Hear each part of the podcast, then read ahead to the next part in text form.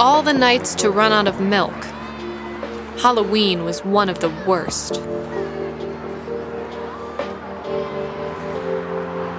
A pirate waving a plastic sword swaggered through the crosswalk, and a zombie tripping over his own pants stumbled behind him, trying to catch up.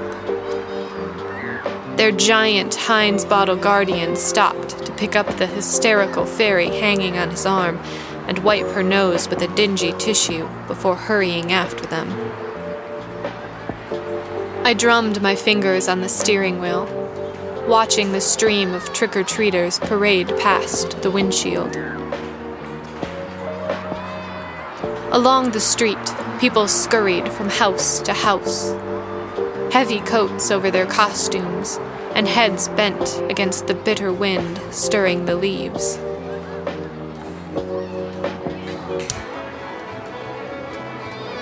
Rolling clouds washed the world in muted gray. Only windows and Halloween decorations glowed a dull orange. Traffic was crawling through the intersection at the end of my street. The light clicked red, and I nabbed my phone from the cup holder, idly switching between apps. "Are we there yet?" a little voice chirped. I glanced out the passenger window to see a crowd of costumed kids milling on the sidewalk, waiting to cross. The light turned green. I tossed my phone into the passenger seat and eased around the corner, grateful to be in lighter traffic. Hopefully the store would be deserted. I could hurry home, turn out the lights to ward off the trick-or-treaters, and find a cheesy movie on T V. "Did you hear me?" The radio was off and my phone asleep in the seat next to me. I peered out the window, looking for the source of the little voice. "Hello?" Something bumped my seat, and I quickly looked over my shoulder. A little green dragon sat in the back seat. A round cherub face looked out at me from between the gaping jaws. "What the hell?" A horn blared, and I jerked my car back into the lane. The rearview mirror showed the little dragon, still sitting there. A red light flashed ahead, and I slammed on the brakes. The seatbelt tightened across my chest, and my phone flew onto the floor. I twisted around to frown into the back seat. "Where did you come from?" Laughter gurgled out of his throat. He drummed his heels and watched cars through the window, humming to himself. The tip of a plush tail poked over his shoulder, and a grinning plastic pumpkin sat on his lap. I poked one of his big, purple-clawed feet. It was soft and solid. Behind me, a car roared through the intersection, booming bass rattling the windows. "How did you get in here?" I asked, but he ignored me. A driver honked an angry staccato, and I jerked through the intersection, searching the street lined with houses and empty lots for somewhere to pull over or turn around. "Are we there yet?" the little voice asked. My knuckles whitened on the steering wheel. "Where are we supposed to be going?" "You're silly," he giggled. "Trick-or-treating." Milk. All I wanted was a gallon of milk, and instead, a stray child had materialized in my back seat. "I'm not taking you trick-or-treating," I snapped. "You shouldn't have gotten into my car. It's dangerous to get into strangers' cars. Do your parents know where you are?" He gasped, and a tiny finger appeared over my shoulder, pointing down the street. "Oh, oh, over there!" Ahead, a sign for Oakland Estates nestled among squat, browning trees. Pumpkins and pots of brittle red flowers were arranged around it. "No." I flipped on the blinker to pull into a block of storage units. "We're going back to find your parents." But before I could turn, the blinker shut off with a decisive snap. The gas pedal sank under my foot, and the steering wheel wrenched out of my hands, jerking the car into traffic.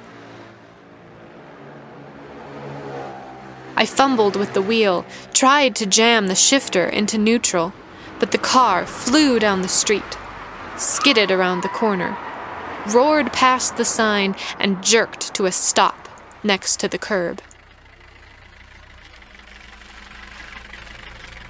With a half-hearted sputter, the engine died.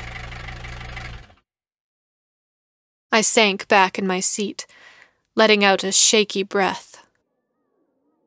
The interior light flashed on.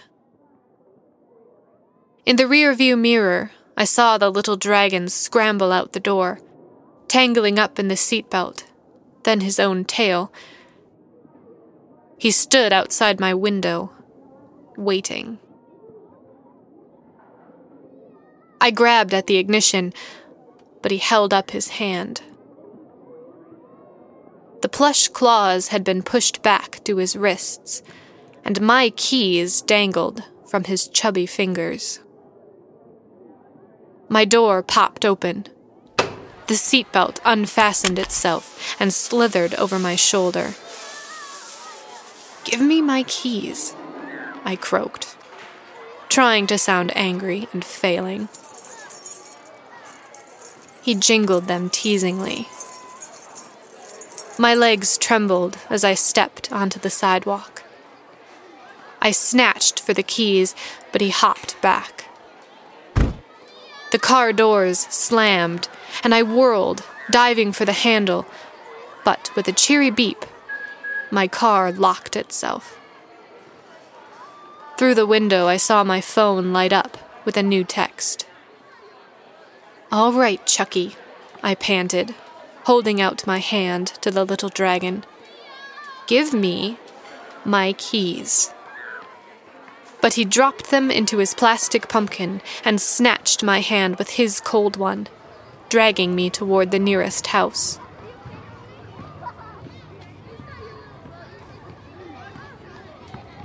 Despite his short legs, I could barely keep up. A herd of laughing children rushed past. Their mother smiled sympathetically as I stumbled by. In a moment, we had reached the porch. The little dragon snatched a candy bar from the overflowing bowl by the door, dumped it into his pumpkin, and pulled me back toward the sidewalk. "Stop it!" I yelled, bracing my legs on the cement and jerking him to a stop, nearly pulling him off his feet. The bustle on the sidewalk quieted.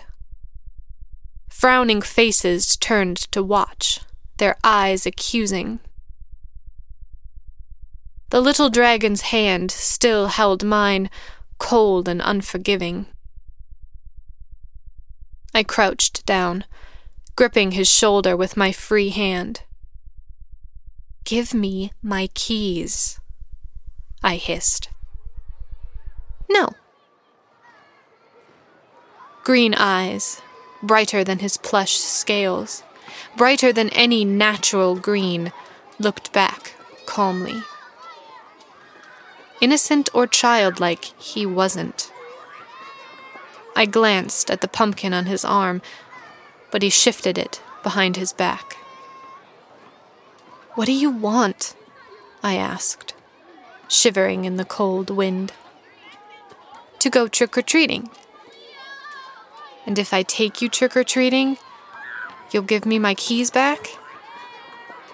He nodded and smiled. "How about you give them back now, and then I take you trick-or-treating," I said sweetly. He frowned, his bottom lip jutting out. "How about I tell these nice people you made me get into your car?" I gritted my teeth. The chatter and activity around us had resumed. To them, I was just another mother and her child. No one would believe I was the one who had been abducted, not him. "Fine," I sighed. He beamed and pulled me to the next house. An old man sat on the porch, smiling and shoveling candy into buckets. The little dragon dug through the bowl until he'd found a chocolate bar. A giant inflatable skeleton wearing a top hat and sitting on a pumpkin swayed in the wind. Paper ghosts whirled and fluttered in the tree branches.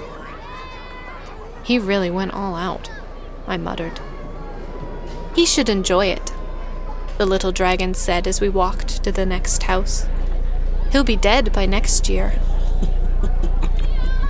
His bubbly laugh sent shivers up my spine. I stared over my shoulder at the old man, happy and still very much alive in the orange glow of his decorations, but the little dragon was pulling me to the next house. I tried to yank my hand away, but his cold grip tightened until my fingers numbed. "Who? What are you?" I whispered. "Maybe I'm the who, and you're the what," he said indignantly. His green tail lashed out to ring the doorbell. I stood in a dumb lump, barely realizing the door had opened. "Oh my goodness, look at you!" A woman in a thick wool sweater with a jack-o'-lantern embroidered on it bent down to smile at him. "What's your name, little dragon?" His arm slid around my leg, and he hid his face against my thigh, peering at her with one eye. The woman looked expectantly up at me, but her smile faded when I stared blankly back. "Are you all right, little dragon?" she asked quietly. No one else seemed to notice his unearthly green eyes or the cold smile. He was only a three-foot dragon. "Sam," I blurted. "His name is Sam." He laughed against my leg, his small fingers digging into me. I smiled thinly, resisting the urge to shake him off. The woman held out a stainless steel bucket of candy, and the dragon slid away from me to pick through the hard candy and suckers until he plucked up a Kit Kat.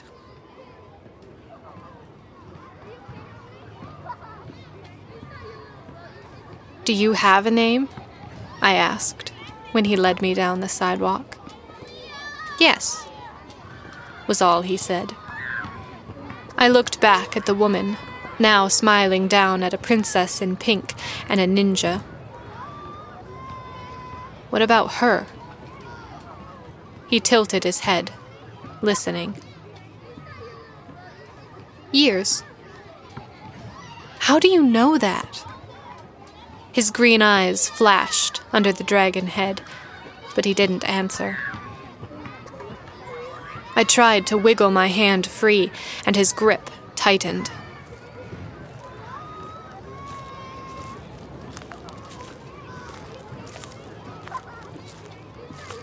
Leaves shuffled under our feet. Loud voices and laughter spun on the wind. The light receded into darkness, leaving pools of orange around the houses. The dragon waddled cheerfully down the sidewalk, taking in everything with big eyes, feigning shyness with strangers, and stopping at every house to fill his pumpkin.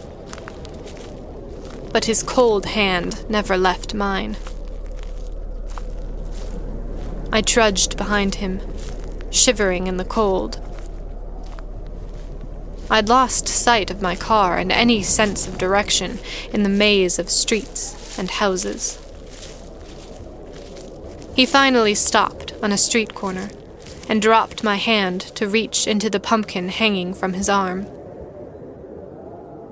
I watched hopefully, but he pulled out a candy bar and held it up to me, a pleading look on his face. My cold fingers fumbled with the wrapper. "Don't you like Holozine?" he asked. At the moment, I hated it.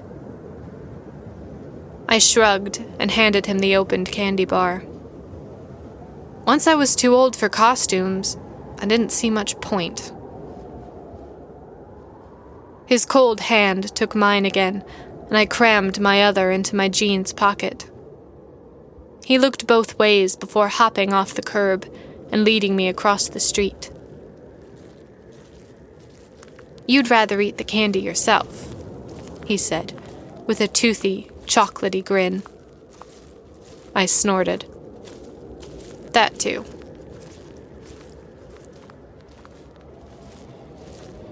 He hopped each crack in the sidewalk as we went, the pumpkin full of candy swinging on his arm and the plush tail bouncing. When he finished the candy bar, he handed me the empty wrapper.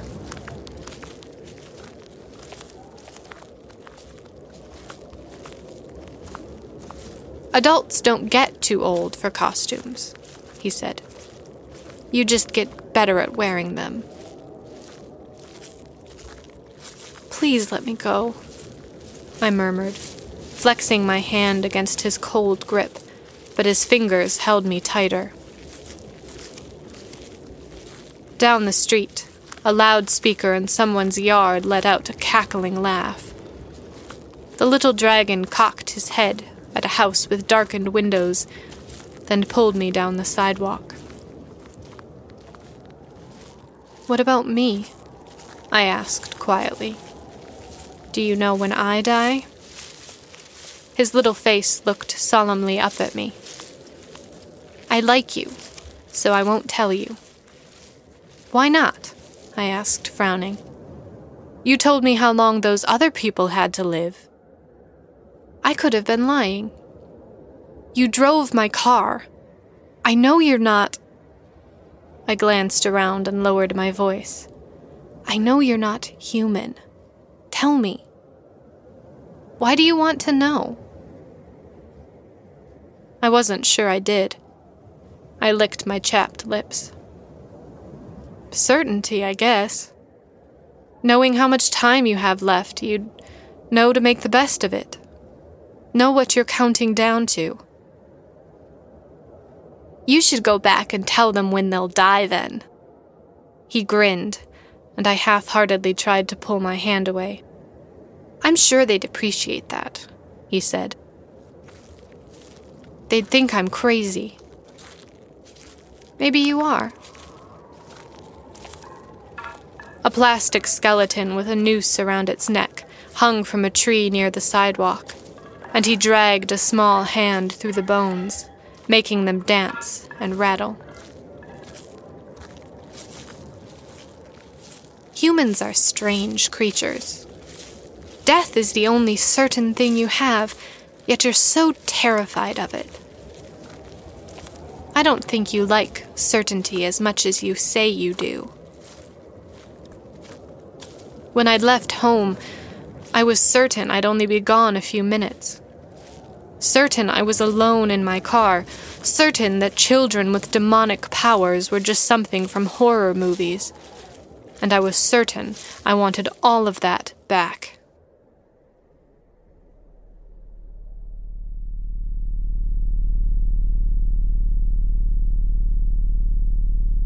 Somewhere we'd left the houses behind, their orange glow fading into shadow. We were following a narrow lane. Around us, tombstones loomed out of the darkness.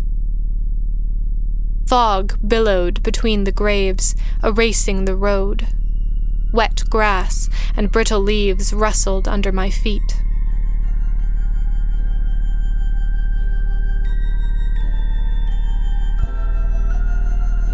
This is a strange place for a cemetery, I whispered, but the night quickly stifled my voice. The mist closed in, stranding us on a dark island. The dragon whispered next to me, his voice distant. Don't let go.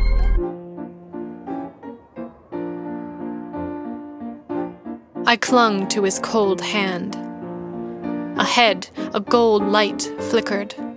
One moment bright, the next gone. As we drew closer, I saw a bonfire and people dancing around it, but no warmth came with the light. There were women in long skirts, men in heavy vests, like something out of an antique painting. Laughter and music hung in the air. Above them, bare branches gleamed in the light of the flames. No glow of a distant city touched the sky. It was a black night, lit only by stars. The cold hand pulled me to a stop at the edge of the firelight. Should we tell them they're dead? That they're gone and turned to dust? The little dragon stood next to me, but in the shadows, his soft plush shifted and swayed like fur. His tail, now thin and tufted, flicked restlessly. His hand felt clawed in mine. The fire crackled, scattering sparks into the night. The dancers' shadows twisted on the pale fog, taking on shapes of their own. A bit of dust held together by time, he whispered. Let go, and it vanishes in the wind. Here, you're not even a whisper of a thought, not alive or dead. Your beginning was from nothing. Tell you the end, and you may as well have met it already. His green eyes flared in the dark, and he yanked me into the wild dance. The shadows strobed, thin, angular figures twirling and leaping in the fog. There was no earth beneath my feet or sky above my head, only darkness and light, fire and stars whirling, and a cold hand pulling me into nothingness.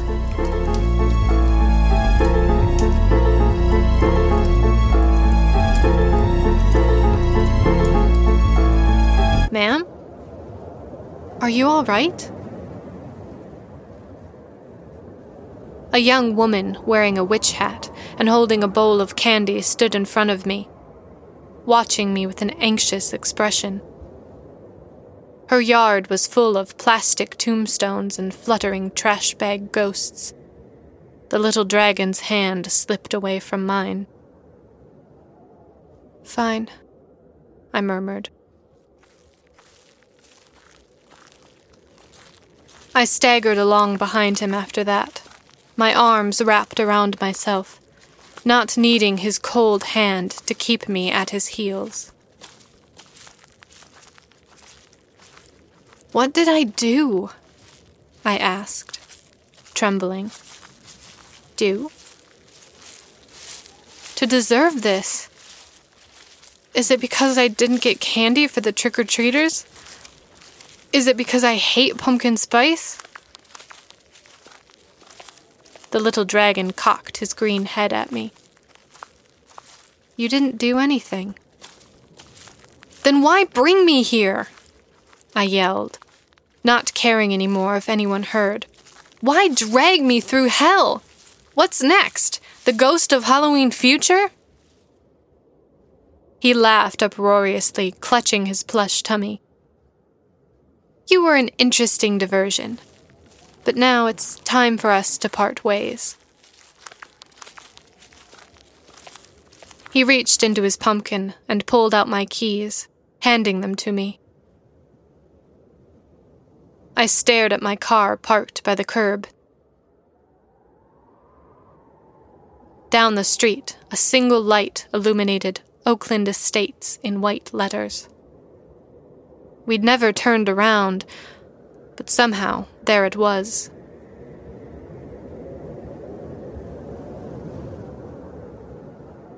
The sidewalk was deserted.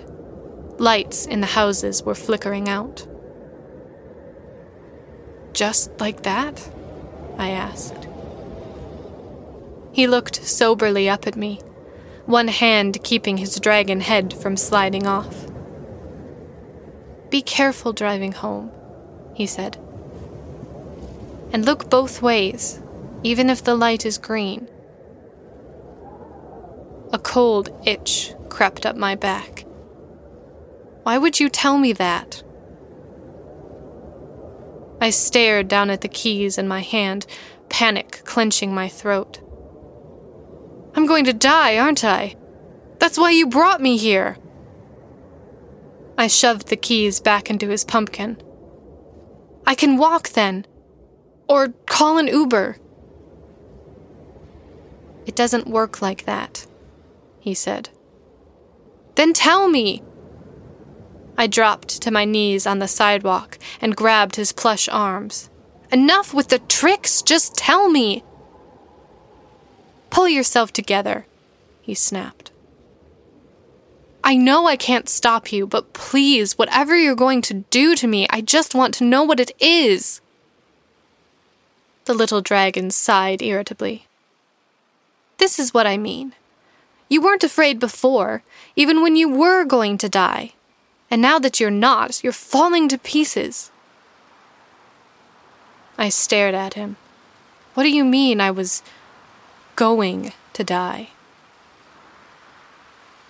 His green eyes watched me sadly. You don't pay attention when you drive, but it wasn't your fault. I sat on the cold cement and watched the wind pile leaves against my car tire. Somewhere between my home and the store, I died, or had been meant to.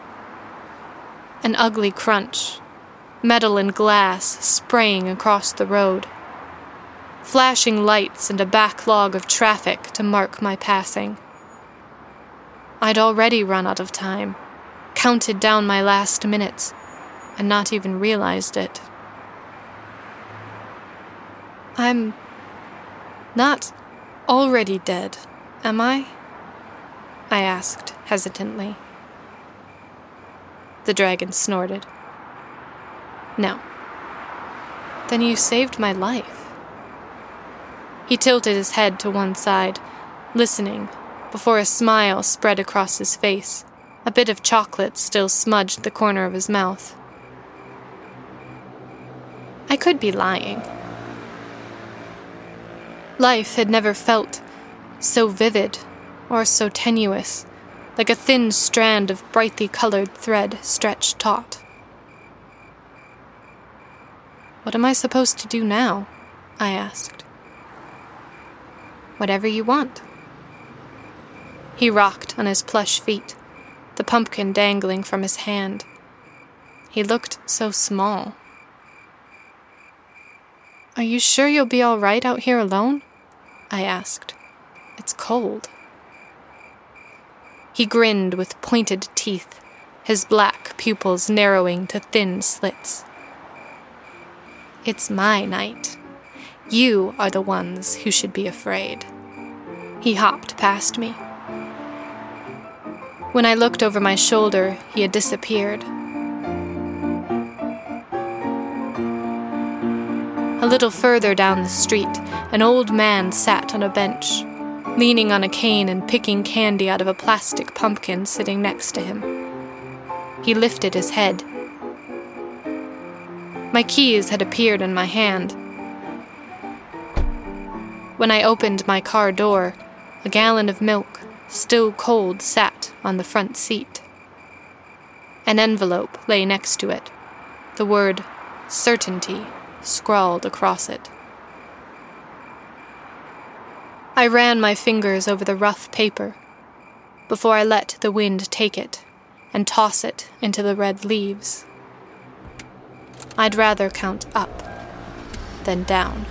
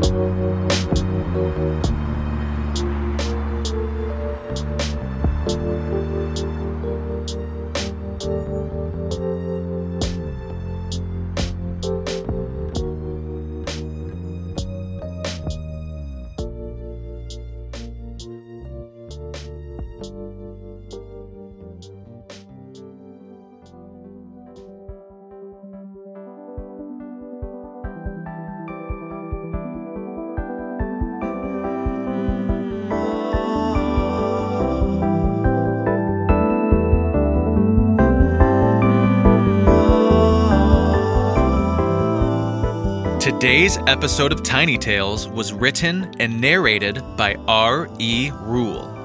Music and production by Frank Narott. If you enjoy our show, don't forget to rate and subscribe. Join us on Patreon for as little as one dollar per month to gain exclusive access to the Tiny Tales soundtracks. Visit us at tiny tales podcast dot com for details. Thanks for listening.